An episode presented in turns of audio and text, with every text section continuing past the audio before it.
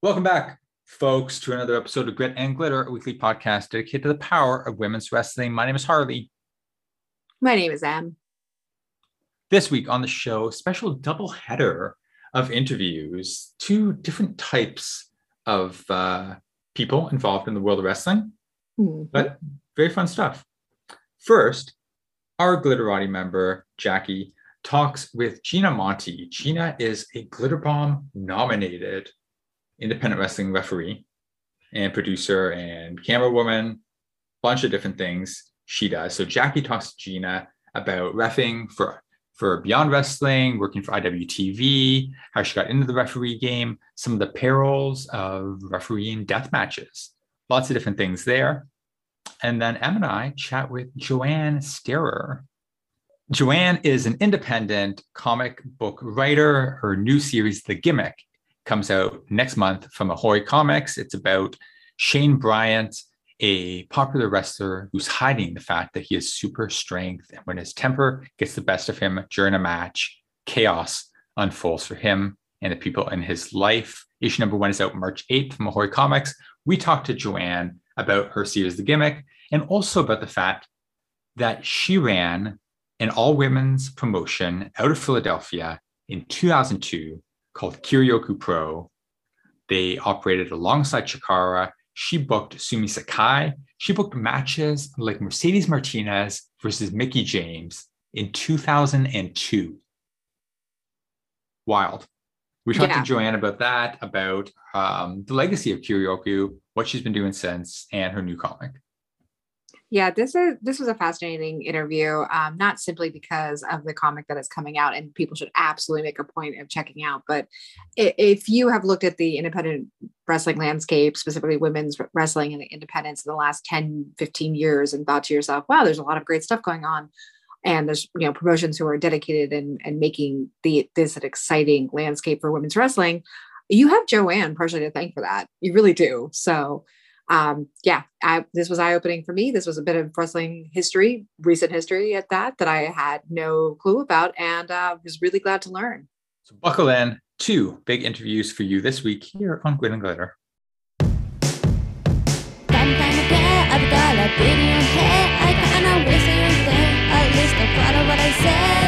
Every couple weeks, it's like the song is on repeat. I kinda wish you to see that you don't wanna miss me. Cause I and my blood is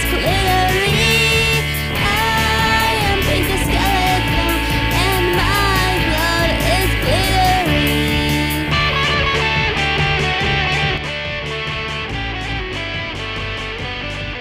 Hey everyone, it is Jackie here with the Grit and Glitter crew, and I have got a special interview today. I have the one, the only, producer, commentator, referee. Is there anything she cannot do? Referee Gina with me. How are you? Oh, I'm doing okay. Uh, commentary is somewhat new to me because I kind of just like popped in for a bit yeah. at ICW, but it was still fun. So thanks for uh, remembering that. I probably would have forgotten. Yeah, I came across my feed. I was like, wait, since when does Gina do commentary? so I wanted to make sure I put that out there. I just like came to you? Like, what's the story behind starting? Oh, uh, I just I there was segment with ICW because it's uh, very death matchy. Uh, what people don't see in the playback is that there's a lot of time set in between matches.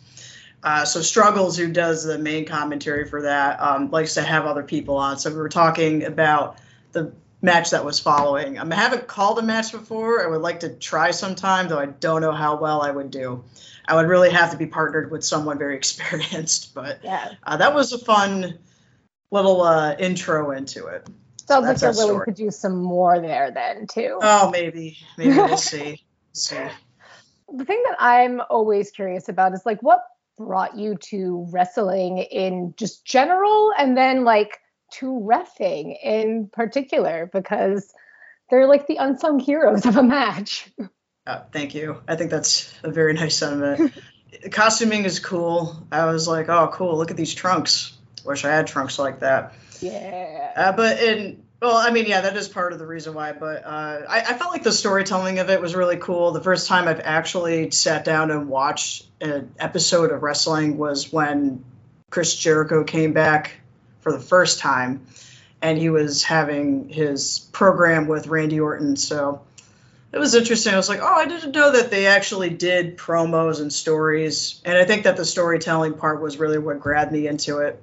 What What about you? What do you do? You like certain aspects that sink you in? I mean, storytelling. That's simpatico with you on that one. It's always the it's always yes. the drama and the emotion and the characters combined with the action that gets me. You know, the action certainly heightens and it, it's important, but you know, you can have all the all the great chain wrestling in the world. But there's no sort of story or emotion driving it you'll probably lose my attention pretty quickly. Mm, hmm I feel yeah. The story. Yeah, okay, so what, what Jackie said, I think that was very well put, and I, I do agree with that. So I, I would say the storytelling. But then, how did you get into refing specifically? Like, what brought you into being just not a fan, but being involved in in wrestling? I went to school at Tessa Strength, which is in East Hartford, Connecticut, and I was uh, going to a lot of indie shows at the time popped in there. Uh, the tr- main trainer recognized me from a few shows before, excuse me. He said, Hey, do you want to come in and try out a free class? And I said, Sure, I'll try out a free class. I'm like, Wrestling is awful. Why? No. Like, it hurts. Running the ropes, those are cables, not ropes. So you get, you know, yeah. I mean, I don't mind doing it so much, but I then said to him, I was just like, ah, you know what? Um, I'm not really sure if this is for me. But I thought about other roles that you can do in wrestling, like what you do, running this uh, podcast, your your whole network here. Um, there's a lot of different things that you can do. I was thinking that managing was probably going to be the best for me, but the person I was paired up with uh, got hurt, so I was refing practice matches and just ended up being a very serendipitous thing, and it worked out. So uh, luckily, I, I stuck with that role pretty much the whole way through a lot of people usually start with one thing and do another, which is still fine. Uh, but I was at least happy to uh, continue with the craft for about like five years now. So like a happy accident that's just blossomed into something. Yep, it was a real Bob Ross moment. I was a tree that you put at the end of the painting. Lovely. Well, let's talk about being that tree at the end of the okay. painting, right? So, like, I think refing is such an interesting role because there's this. It's like an invisible presence. Like you have to be both seen and unseen at the same time, and like flow between the two. So how did you, you know, learn to first like how do you achieve this kind of balance and how did you learn to do that like dance, you know? Oh, wow. Well, Jackie, that's very astute. I feel like you're going to make a lot of very astute statements that I might not very elo- eloquently explain. You don't have to be I, eloquent. Leave that to me. I think when you get to the balance, and it, it, if anyone is listening to this who wants to try don't be too hard on yourself within the first couple of years because you're going to do things that even if it's not really a mistake if you're moving too much etc i had happy feet syndrome for a very long time. I still have it now and staying still is, could be very tough depending on what's happening.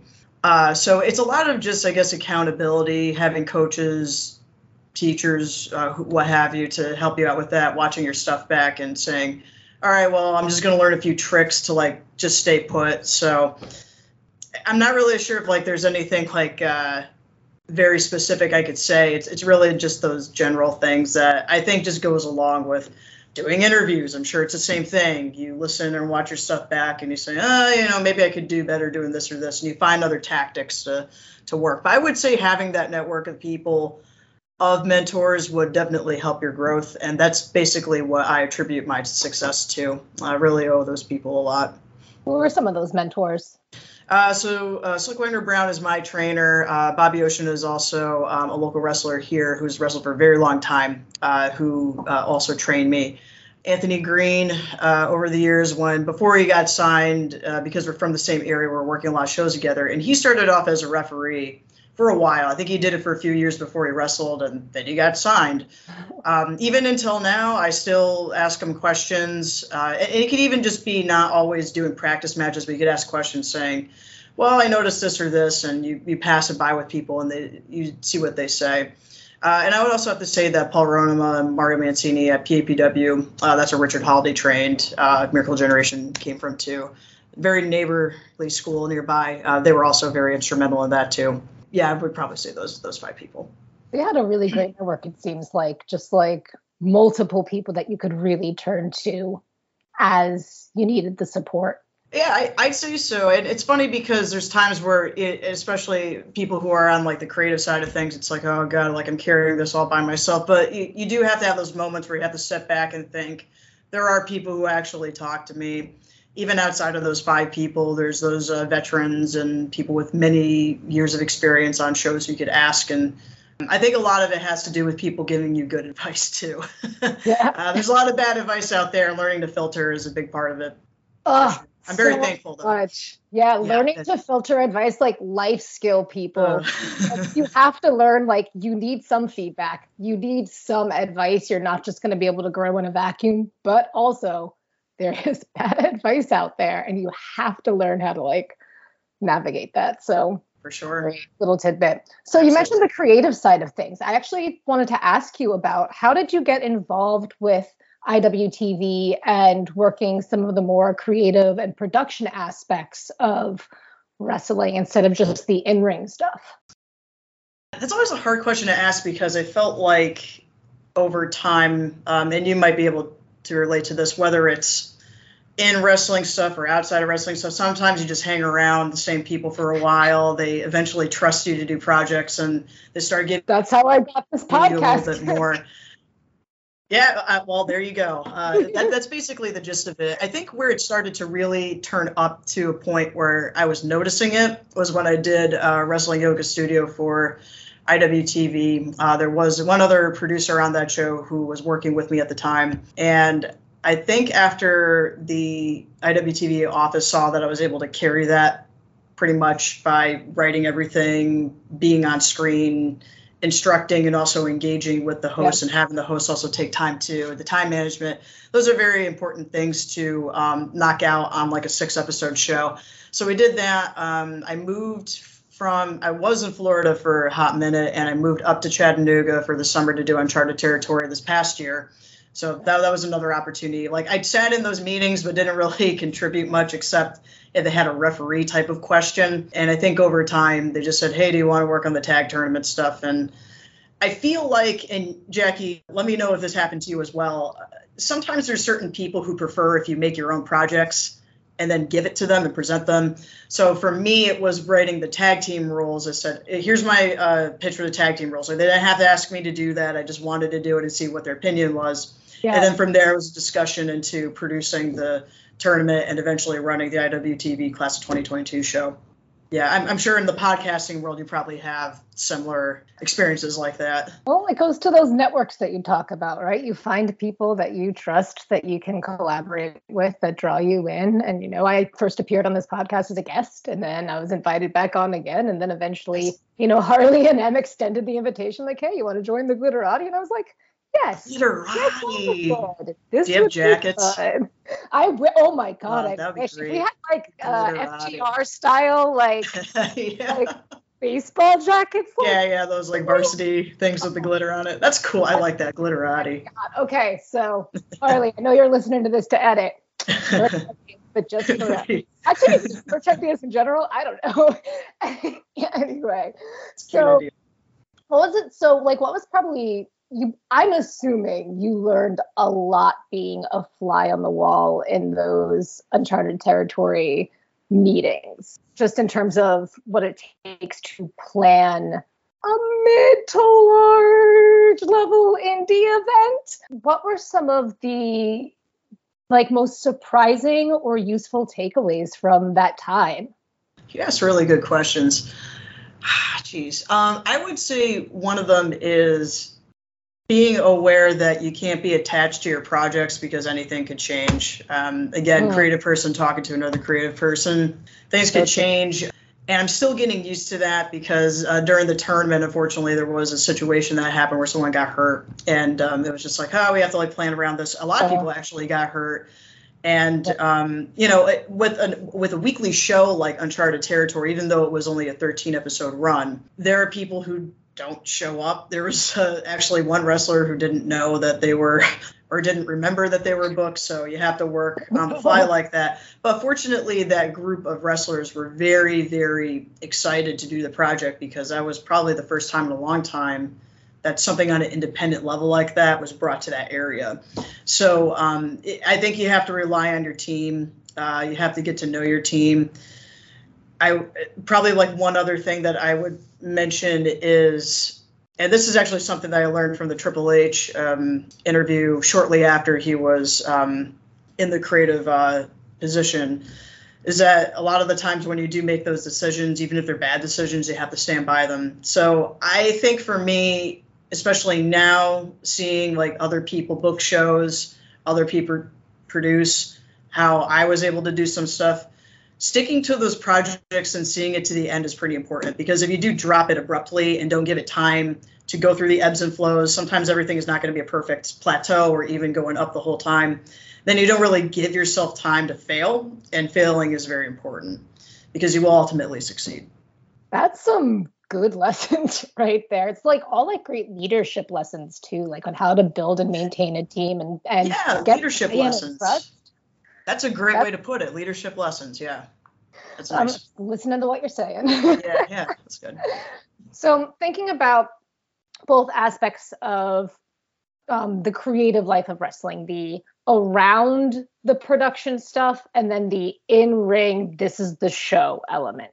What do you mm-hmm. think is the most difficult part of preparing for each? Preparing for like the the production element uh, of like the behind the scenes stuff and then actually like being in the ring and putting on that performance. I think it it kind of goes back to what we were saying before about how things sometimes don't go to plan. And there was someone who got hurt during uh, one of the tournament shows. Um, so there was that. And then it was kind of going between okay i got to focus on these matches. Luckily at least just for me, it was the last match for me of the show. And I had to deal with that and then also everything else that was going on. But because the nice thing of having a team of people doing a show and not being a solo project, you can lean on those people saying, I got to take care of this. Do you mind worrying about this? So that was like the nice thing of having the IWTV office uh, available for that show. And everything just kind of worked uh, pretty well together, at least the best that we can. Uh, when you're doing in-ring stuff, I feel like most of the time it's just it's really good hand in hand because now I'm also doing more camera stuff. Like I'm at Wrestling Open most weeks doing like hard cam, uh, running a tablet or like a roaming cam, and the tablet is like stuff that we're putting out on the YouTube for short stories on the Beyond page. Uh, so you kind of like get more of an aspect of like camera stuff. And sometimes in the rain that could be difficult because it's like I wish this person would just do this thing towards this camera. so um, there could be those frustrating moments, but it's better to know how important those camera works are and also balancing that with people who are actually there because uh, sometimes especially if you're working at wrestling open for example how it is is that the hard cam is up on the stage where there's really not a lot of people sitting there versus everybody else which is uh, surrounding them. So you have to also find the balance of okay i need to do stuff to the people streaming at home but what about also the people who are here?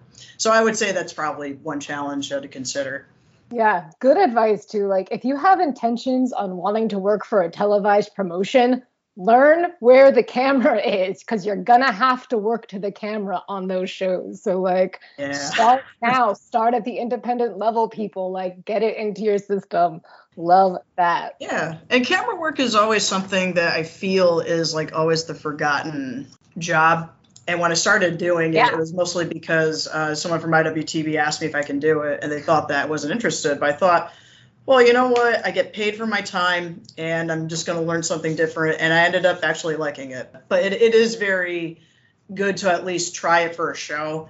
It sucks doing roaming cam because sometimes you don't have breaks and you're just like this the whole time. Mm. Your neck starts hurting because you're probably looking up at the if the ring is like elevated but I felt like just doing that for two hours taught me probably like two months worth of lessons. Absolutely. It's very important to. I come from a theater else. background when I was younger, and I'm a okay. big believer of like the you got to learn every role. Like you don't have to do it all the time. You don't even have to be good at it, but at least try it so you have a little bit of an understanding of what it is and how to talk to other people because like that's a big part of any kind of performance work is communicating Yes. so like Mhm. you don't have to be good at other people's jobs but you have to at least know how to communicate with them so that they can do their jobs well and vice versa so like yeah a couple a couple hours behind the camera and all of a sudden you have a new new way to talk to people in a way Mm-hmm. in, in something that matters in, in a produced show so Yeah, yeah, it definitely is a good perspective.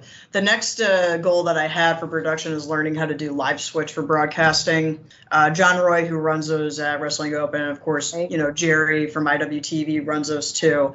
Uh, and I talked to them. They said, "Yeah, sure, you could shadow and learn sometime." Unfortunately, I was always needed for something else. but it's good. It's good to be. It's a good feeling to know that you're needed, even if the roles might be a little bit different but you know for some people they might just want to focus on the one thing that's great especially if you're starting out but especially if you're going to do something like refereeing anthony green told me this a few weeks ago your value always goes up as an asset once you start to learn those other skills so i guess that's all i have to say about that I was gonna close Took a detour. No, no, it's actually great because I was gonna close with this question, but might as well like pivot here Okay, and then I'll sure, sure. walk back to my one other little um, personal question. Um, okay. uh, it's just like my little personal itch I got to scratch, but we'll get there. Uh, so you already, what are some of your other goals, like either personal goals or professional goals for this next year? Like what's next for referee Gina? I think the live switch would definitely be good just because I would like to know a little bit more about how that works. I'll especially if I'm on camera and if I'm behind the person who's doing live switch, you can like look over Yeah. and see. Uh, I would like to do another hour long match again. It's been like a while. I think the match at Uncharted Territory last year was supposed to go longer. It was cut short a little bit, but that's okay. It was still a long match. Uh, so I like doing those like iron events, etc.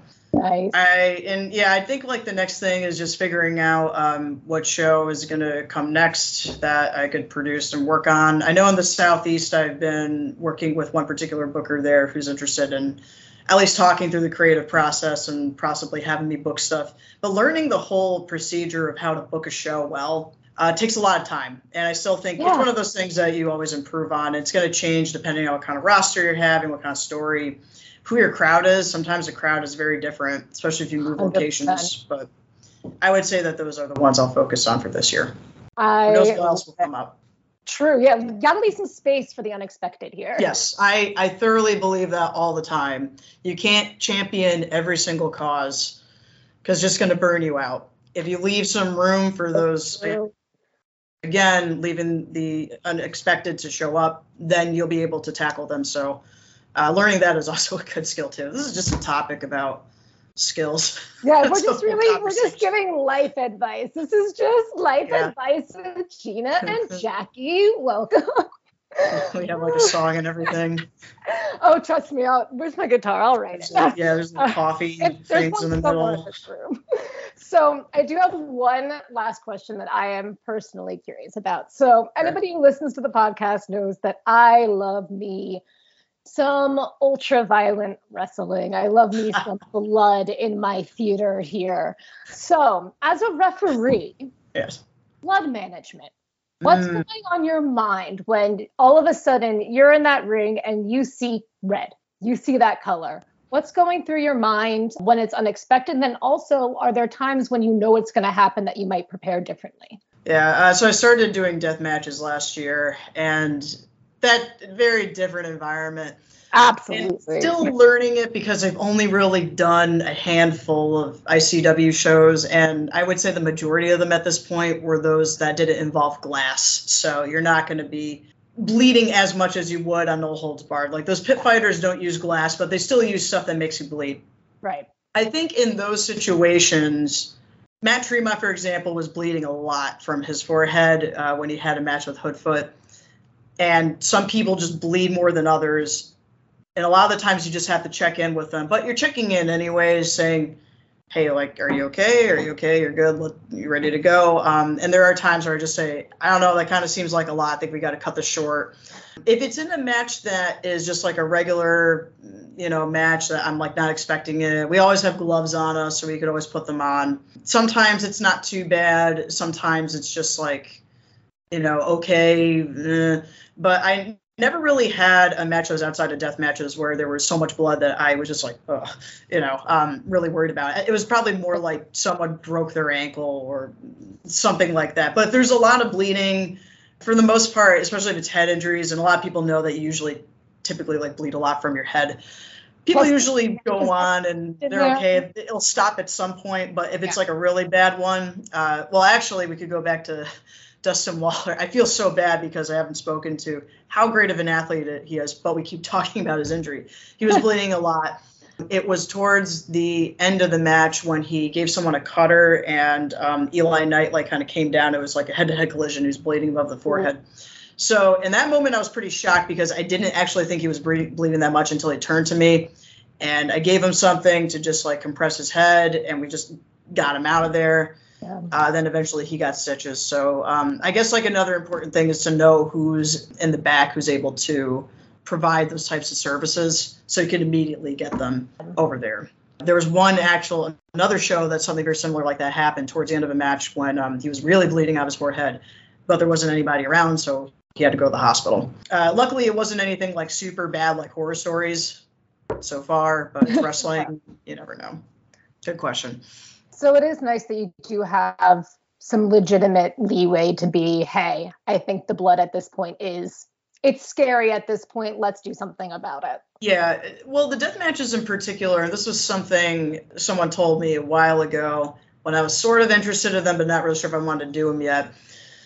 Uh, he told me that a lot of the times when you're working with people who are death match wrestlers, especially they've been doing it a long time, they know what their limits are and they really have to work with referees who they can trust in those situations for very obvious reasons. So if you're someone who's very new, I would not really go ahead and do matches where there's a lot of tubes, etc. Kind of like break your way in because another thing too is you have to establish trust with your team. And if you've seen enough things to know like when something's really bad, when you have to stop the match, because you'd always just stop the match, you have that discretion to do it, um, and you just say like, "Hey, that looks pretty bad. We're going to stop this." They'll understand and trust you as well but have that discretion anyway. So i would kind of like ease into it if people are interested in doing those types of matches in the future.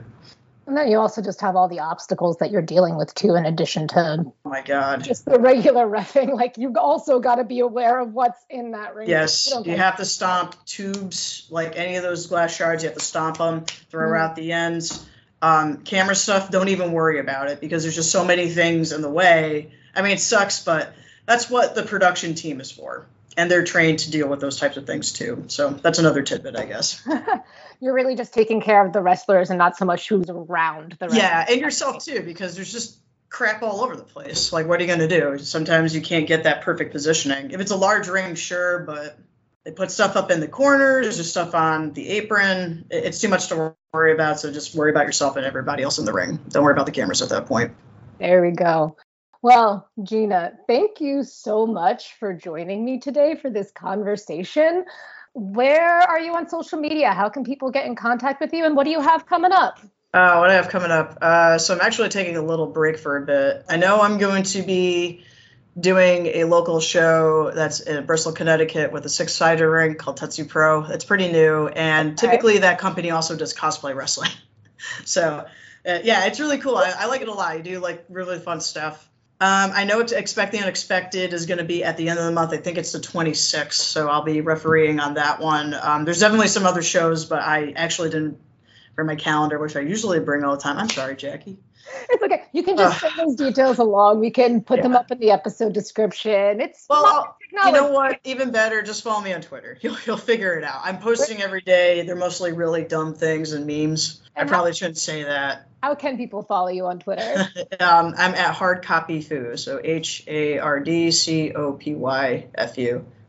That's a funny part at the end, like spelling it. So I'm there. I'm also on Instagram. Probably not on Instagram too much, but uh, Twitter, you'll see me like reposting a lot of like IWTV stuff too. So if you want to follow someone who's obnoxiously retweeting things, that's me as well. really sold sold my account at the end. hey, sometimes we all love an obnoxious retweeter, a reader. Get the news out there. Let me know what's happening. Like. Yeah, yeah, for sure. Give it to me. yeah, another goal of mine in 2023 is to yes. learn how to speak better. Sell myself better. Just gotta All right, okay, okay. podcast. no, it's the practice, right? Do more podcasts, listen, watch yeah. the tape, listen back. It's true. Yeah. Cringe at the things that are cringy. I'm all the cringe, so it's all good. All right. In good company. ah, absolute good company. Gina, thank you so much. Take care, and we'll talk to you hopefully sometime soon. Awesome. Thank you very much, Jackie, and everybody for listening.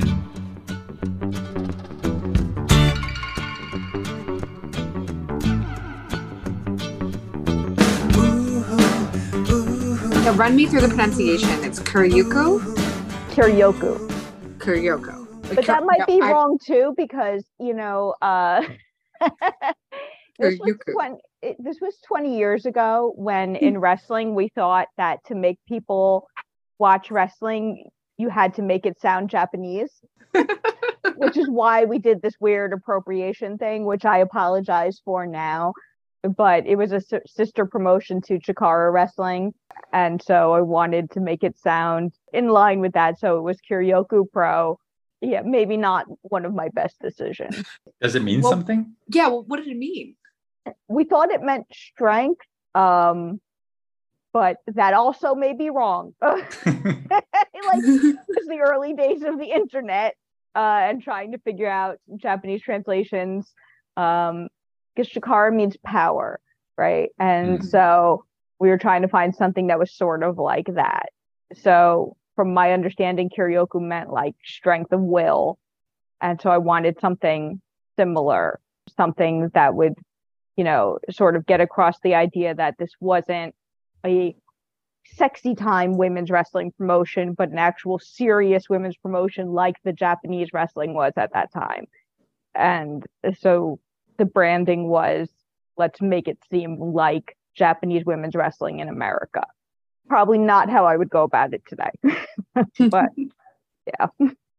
Well, yeah, we'll ask you some more about Kuryoku later for sure. But the main reason you're here today, because that was 20 years ago, let's talk about 2023.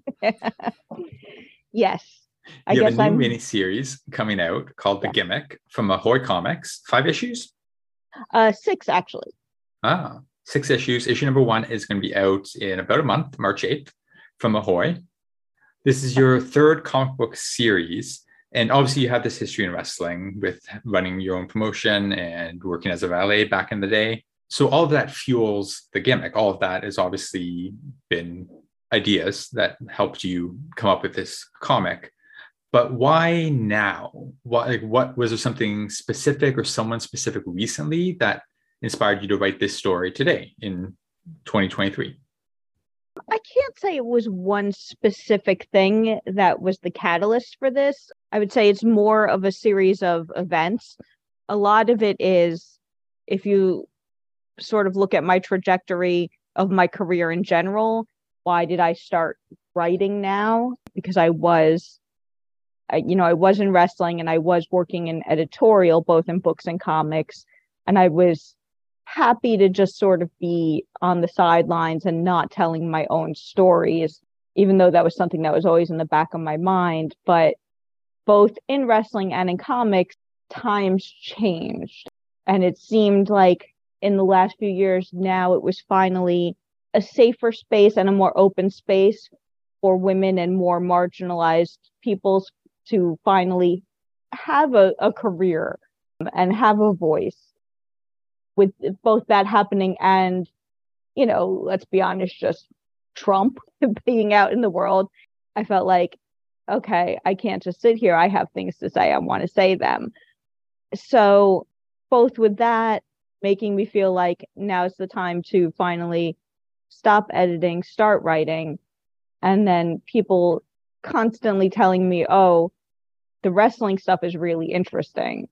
Really should write about that that sort of prompted the gimmick. And it wasn't, I really didn't want to write about wrestling. I felt like wrestling comics kind of it I never want to read wrestling comics because if you want to see wrestling, you watch it on TV, right? The action of wrestling is generally better on TV in, in person. Uh, trying to capture that in a still form like comics can be difficult. And what you really want if you're going to bring it to comics is to see behind the scenes stuff.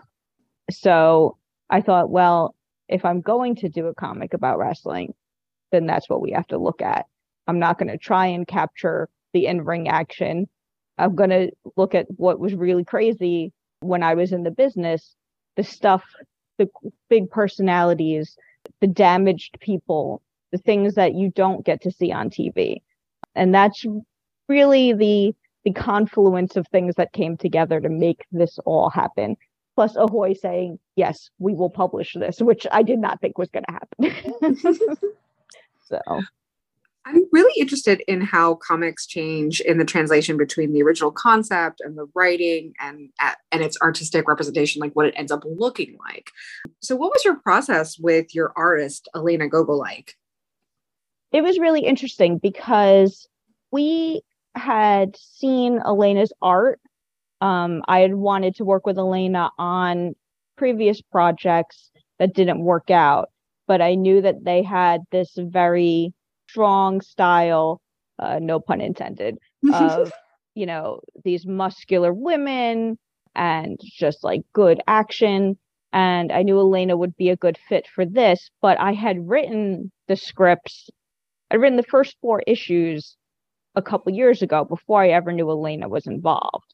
So when Elena came on, there was a lot of catching up that had to be done because Elena is not particularly or was not a wrestling fan. I don't know where they stand now.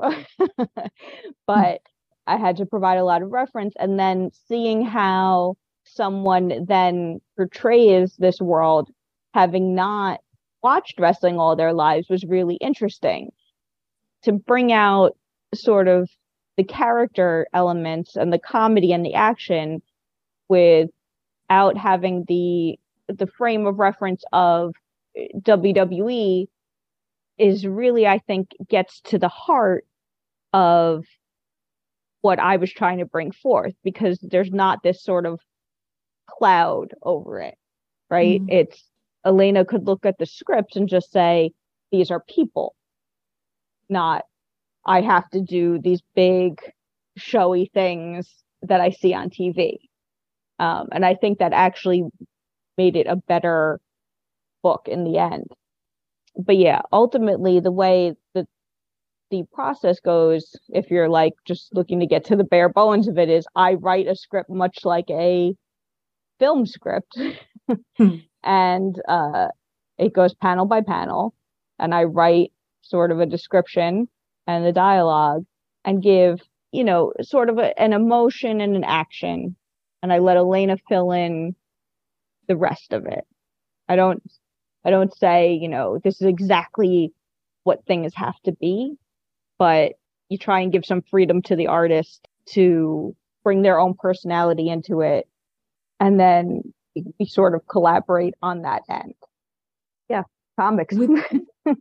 with Elena not being I, I don't know how familiar, but not being an avid wrestling fan, were there references that you gave to kind of check out to kind of, you know, give visual cues as to what you were looking for, what character design looked like, etc.? What I did, one of the things I gave Elena was I gave the wrestler the movie with Mickey Rourke. Uh, Excellent. I was going to say that real that came to mind immediately after I read the first issue yeah, to me, I was like, how do I show somebody what indie wrestling is like without mm-hmm. making them watch a ton of it? Like, I want to show the sadness that can be there, but also the pageantry, right? So to me, that was a por- an important one. And then, you know, some clips of some, you know, big finishing moves that I thought could be broken down. And then also, I found like a lot of instructional posters of how to like do moves because you really have to break down things so that they can be drawn by an artist like panel to panel. And so it's one thing to introduce somebody to the world of wrestling, but it's another thing to show that to give them reference that's actually useful for drawing these things. So to actually understand the mechanics of the different wrestling moves, I thought was important. But yeah, I really I thought the wrestler was really the best. If I was like, I can't make this person watch hours and hours of WWE or AEW or anything. mm-hmm. I should probably check in and see if they've they've caught the wrestling bug. I, I haven't asked. You know, it's it's pretty easy to catch if you're like watching the right thing. So who knows? They're like but that Elena, Mountain Dew pitch black match with Bray Wyatt was amazing. Elena is based in Greece, so I don't know also to that extent what the availability is. Oh, that's um, a good point. Yeah. Yeah. Greece so. is the birthplace of wrestling. Right. It's, it's, a it's a different style of wrestling, but it is the different style of wrestling. Yes. well, wrestling is so niche still. Like to you ask the average person on the street, you know, what a drop kick is. Was there fear that you needed to maybe over explain too many of the concepts for non-wrestling readers that you would need to explain what a luchador is, what parts unknown is, and that it would become too much of an exposition dump. You'd be too bogged down by that. I definitely had that concern in the beginning. And then I just decided, fuck it. Right. like I've seen so many stories that are told in the world of a specific industry but it's not really about that, right? And the gimmick, even, it's a wrestling comic, but it's not about wrestling. It's about the people. So you can read this and know nothing about wrestling and still enjoy it. And if you love wrestling, you're going to enjoy it more for all the little references you get. I don't think you need to understand anything about lucha or anything about American wrestling you're going to get drawn in by the characters and the crazy exploits and that's all you need if i wanted to do a real set you know in wrestling story then it would be a, a different thing but i wanted to tell a bigger a bigger tale than that and it's it's really it's a book about this broken man in this broken industry who just breaks all of his relationships. And that doesn't require a knowledge of wrestling. That's something that I think everybody can relate to is knowing somebody who's just kind of messed up. So yeah, there are parts even in that first issue that I found like kind of viscerally relatable in a way that like specifically like I have a small child and the like moment in the car, the panels with his ex and the and her kid, his kid in the car when he's like ripping out of his seat, his car seat. Like those moments they're just like they they go beyond you know the basic plot line of the story they go beyond like the speculative nature of it. it it's this like very visceral tangible relatable thing that makes it so compelling beyond just simply you know the plot points and the story it's telling there's emotional resonance there that I was not expecting in issue number one that immediately like got me got me hooked in. Well, I appreciate that because that was, you know, that character that was really important for me. There are not a lot of single mothers in comics, you know, in comic book stories. And I wanted to sort of explore this issue of wrestling is a it is a man's world still, even though we've made great strides for women. But if you want to have a baby, that's that's it. You may be able to resume your career, but it's you certainly have to take a good chunk off and people might forget mm-hmm. you. It's very difficult for women. So having this character that has this, you know, she goes through this unexpected pregnancy and has this child and what it does to her career and her life, I thought that that was really a perspective that doesn't get a lot of time and acknowledgement. So I'm glad. Thank you.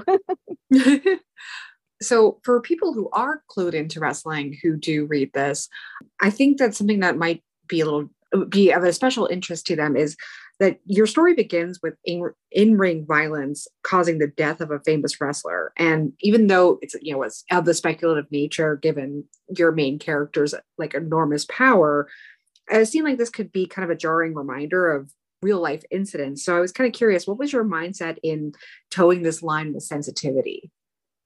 Well, for me, what the story ultimately is is that we have this guy who gets away with murder.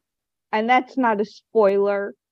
It's it's it's a story about a guy who he kills someone in the ring and then just gets to put on a lucha mask and continue living his life, right? He goes on and keeps wrestling under this mask, and everyone else has to keep picking up the pieces of the mess that he made. And he just skates. And that's something that we see a lot in all sports, right? Um, because we elevate these men, these athletes, and especially white men to this high level where they do get away with murder. And that sounds like hyperbole, but it's not. We've seen it many, many times. It is a big violent moment in the book, but that's, you know, part of that is just we need to get your attention. So you keep reading and get to the the real heart of the story, which is the the bigger message. But also part of it is we give him these this super strength as sort of a secondary moment of if you give somebody like that superpowers, what does he choose to do with them? Hmm. And at every at every turn, at every point, you see that this man has choices he can make, right? And we already know he's had these these powers this whole time, and all he's done with them is keep them secret and use them to become famous. So it's sort of a it's a commentary, put it lightly, uh, on the state of affairs and how I feel about some things. But yeah, I mean, certainly there is a violence warning on there. Yeah, on the topic of white men getting away with things, you, you ran your all women promotion, Kiryoku Pro, for three shows in 2002 before outside circumstances uh, prevented you from continuing. Mike Quackenbush. Sure. Is that what we're getting to? I didn't. I didn't know how uh, how open you wanted to be about names or about. it's all going to come out in the next few, like the next few months of doing press. So you know that's all we'll say. Mm-hmm. After Kiryoku, after the third Kiryoku show, did you you walked away from Chikara? Did you walk away from wrestling entirely? I wasn't as actively involved. I was definitely still I had a lot of friends in the business and I was in a relationship with a, another wrestler for a very long time after that. So I was still going to shows all the time and, you know, spending time with wrestling friends, but I sort of decided this is not for me. I loved the business, but I could see that after having all my hard work kind of ripped away from me, and seeing that there wasn't a place yet for women's wrestling i mean i'm not going to lie yeah i was i had become a little disheartened and i i stepped away um also like i have to say after Kiryoku, Dave Prazak really picked up the ball and ran with it and created Shimmer Women's Wrestling. And he did an excellent job with that. So I didn't feel that like my journey had ended and somebody else had picked it up. Mm-hmm. Um, so I was okay just watching. I only recently uh, found your comic explaining the history of Kiryoku and kind of what happened there. And when you said that the sort of origin idea for it was, why can't American women's wrestling be treated with the dignity and respect that the Joshis get in Japan? I was like, what the? That's the exact same thing. that was Shimmer's origin story. Yes. That was the exact same mission statement, but Shimmer was three years later. Yes. Basically, through the whole process of starting Kiryoku Pro, I had been friends with Dave Prazak, and we talked a lot about what I was trying to do. And he would send me videos of girls because we used to actually have to use VHS tapes back then, and he would send me tapes of girls that he liked a lot, um, and we would we would really share ideas, you know, because I was on the East Coast and he was in the Midwest.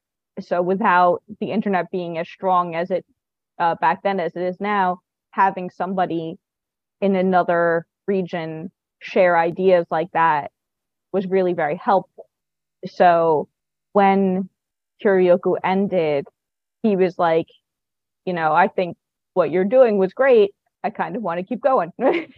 and and he just he ran with it and I'm really glad someone did because it took a long time, a long time before there was any spark of real women's wrestling in the WWE.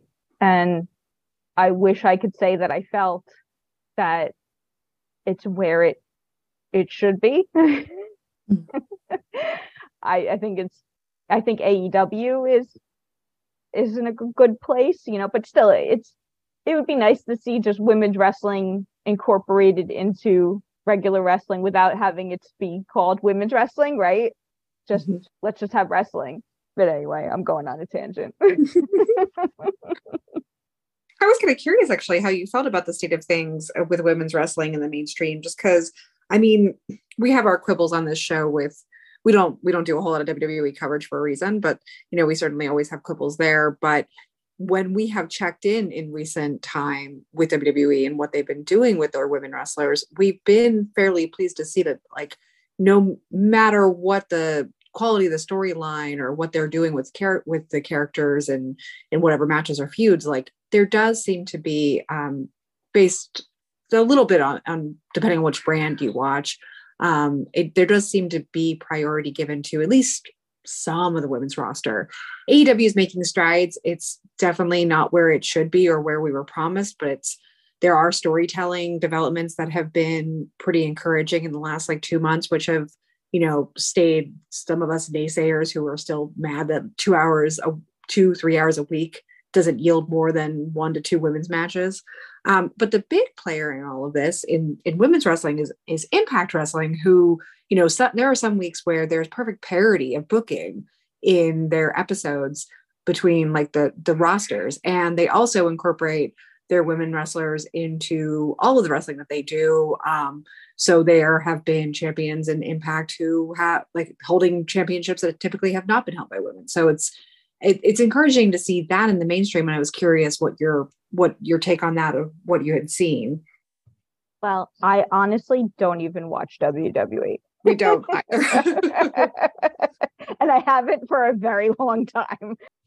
I think aew has intentions in all the right places. I think they're trying. You know i never ever ever thought in my lifetime you would have a transgender woman wrestler on TV. Mm-hmm. Like that is just it my heart expands in my chest just thinking about it. But it's also I think, you know, they suffer from having too large a roster, trying to get everybody on TV, trying it, it's it's just too much. But also the reality is you need a large roster because people can't be overworked, people get hurt. It it is what it is. I did not know that Impact was doing all of everything that you're saying. I didn't even know. I don't even know where to watch Impact. okay, completely fair. it changes every like 18 months or so. so. I, I mean, I need to keep up a little better. It's it's a it's a big time investment. I kind yes. of just like keep up with news more. Yeah, and the only way I was keeping up with WWE, to be honest, was I was watching Total Divas, which I find fascinating. like I'm like, give me all the drama without the wrestling and put it into like an hour long show. And then that's good for me. Just compact it. So but it's but it is incredible. We did an episode last year about Total Divas, and it's like, you know, lasting impact on on women's wrestling and wrestling in the WWE, certainly. And like Total Divas marked a huge demographic addition for WWE. It, it, marked a huge growth in their women viewership to their like wrestling product and not just the reality TV end of it, to the point where like how do you recapture that magic for other promotions so it's like you take a show that like people could sneer at for its drama and its you know reality show pseudo scripted shenanigans but like it did have a it did have a beneficial effect on the women's division in WWE because the women weren't getting anything. And then after the huge burst of success of Total Divas, there was a direct direct correlation in in time and space given on thing on shows like Raw and SmackDown. So yeah, it's it, I, I was totally foreign to me. And then watching just a couple of episodes and reading about what happened to the demographics of their fan base after Total Divas became a success, I don't know. It, I wouldn't say it's my favorite thing in the world, but I definitely became a convert into the idea that it was that it is important. Yeah, well, it's fascinating, and it's people want to know who you are. They want to connect with you as a person, and then they cheer for you or they hate you. But it makes a huge impact in how people view you and want to view you. And to act like that doesn't affect viewership and that doesn't make people want to go from the reality show to the wrestling show it's wild you know and that is also you know translates into you know with my comic i'm like it doesn't need to be about wrestling wrestling wrestling it's about the people and who they are when they're not in the ring because that is who what we relate to and then that's why we want to root for them in the ring, which is essentially what promos are supposed to be, but don't always come across effectively. well, I, I think it's safe to say that the women's wrestling that we're seeing today, whether it's in AEW or WWE or Impact, none of that would have existed without Shimmer, really. Yes. And apparently, Shimmer wouldn't have existed without you. So thank you. well, thank you for all of this. Thank you. But I, I would like to think, I think that probably Prazak would have come up with it eventually because he was, he was doing some interesting stuff, you know, on his own. He was definitely championing some, some women's wrestling on his own. You know, there were little spurts all around the East Coast of people, you know, having women's wrestling here and there and there was also uh, Sheldon Goldberg at NECW is the one who got me Sumi Sakai, um, which was a big part of our first shows doing well. So there were there were people who were like, let's get some serious women's wrestling out there. But yet I was I was willing to waste a lot of money on it at the time. Yeah, so go buy the gimmick. Number one, from Ahoy Comics Now. Help uh, Joanne make some of that money back. yes, March 8th at your local comic book store.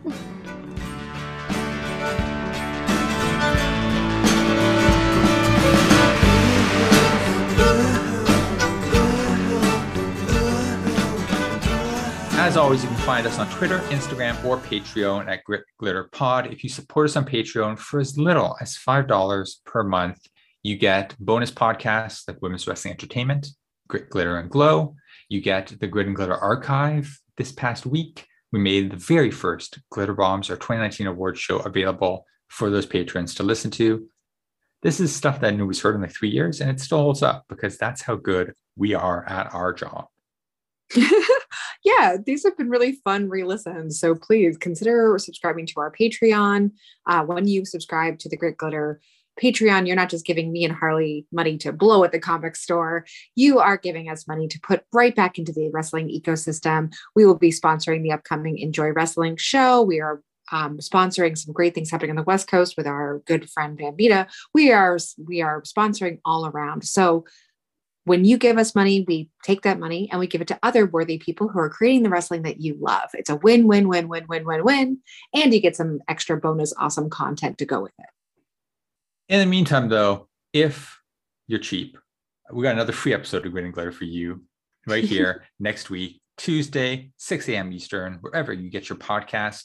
Next week, oh my God, it's almost a Valentine's Day. And you know what? This year, I don't have anything planned for Valentine's Day. Histor- historically, it's been a big uh, holiday around here. We talked yeah. to we talked to uh, wrestling couples like Hyan and Stephen Wolf, like Veda Scott and Speedball Mike Bailey. Nothing this week. Instead, for our Parks and Recreation fans, it's going to be a special Galentine's Day edition. of Grit and Glitter with Glitterati member Val Pancakes galling it up with her friend, broadcaster extraordinaire, and also Glitter Bomb nominee Val Capone. Two Vals, one holiday. The day before Valentine's Day. Come on.